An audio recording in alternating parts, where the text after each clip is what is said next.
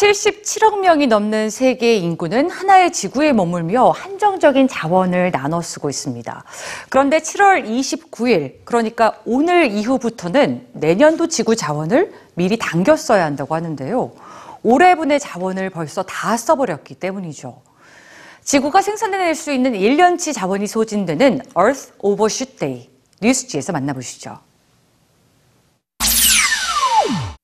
지구의 1년치 자원이 바닥난다는 지구 생태 용량 초과의 날.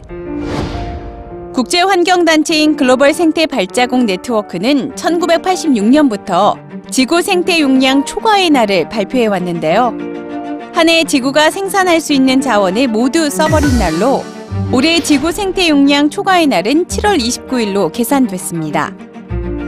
7월 29일 이후 2019년이 끝나는 약 5개월간 세계는 내년에 써야 할 지구 자원을 당겨 써야 한다는 의미죠.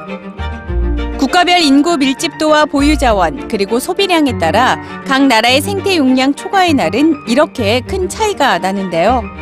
카타르 2월 11일, 브라질 7월 31일, 인도네시아 12월 18일, 우리나라는 4월 10일에 2019년도에 쓸 수 있는 자원이 바닥났죠. 올해 지구 자원이 모두 소진되는 7월 29일은 8월 1일이었던 작년보다 3일, 30년 전인 1989년보다 두 달 이상 당겨졌습니다. 제품과 에너지 소비가 늘어날수록 지구 자원이 소진되는 날짜가 빨라지는 거죠.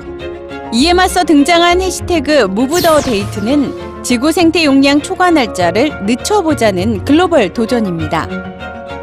저는 마티스입니다. 2050년에는 88살이 되는데요. 제가 살고 있는 도시가 자동차 없이 운영되길 바랍니다. 날짜를 옮겨봅시다. 전 세계가 자동차 운행을 3분의 1 줄이면 날짜를 11.5일 늦출 수 있고 음식물 쓰레기를 반으로 줄이면 10일, 고기 섭취를 반으로 줄이면 생태 용량 초과 날짜는 15일 늦춰지죠. 각자 소비를 줄이는 것으로 지구 자원을 덜 쓰겠다고 약속한 사람들. 작은 실천들이 모인다면 도전은 성공할 수 있지 않을까요?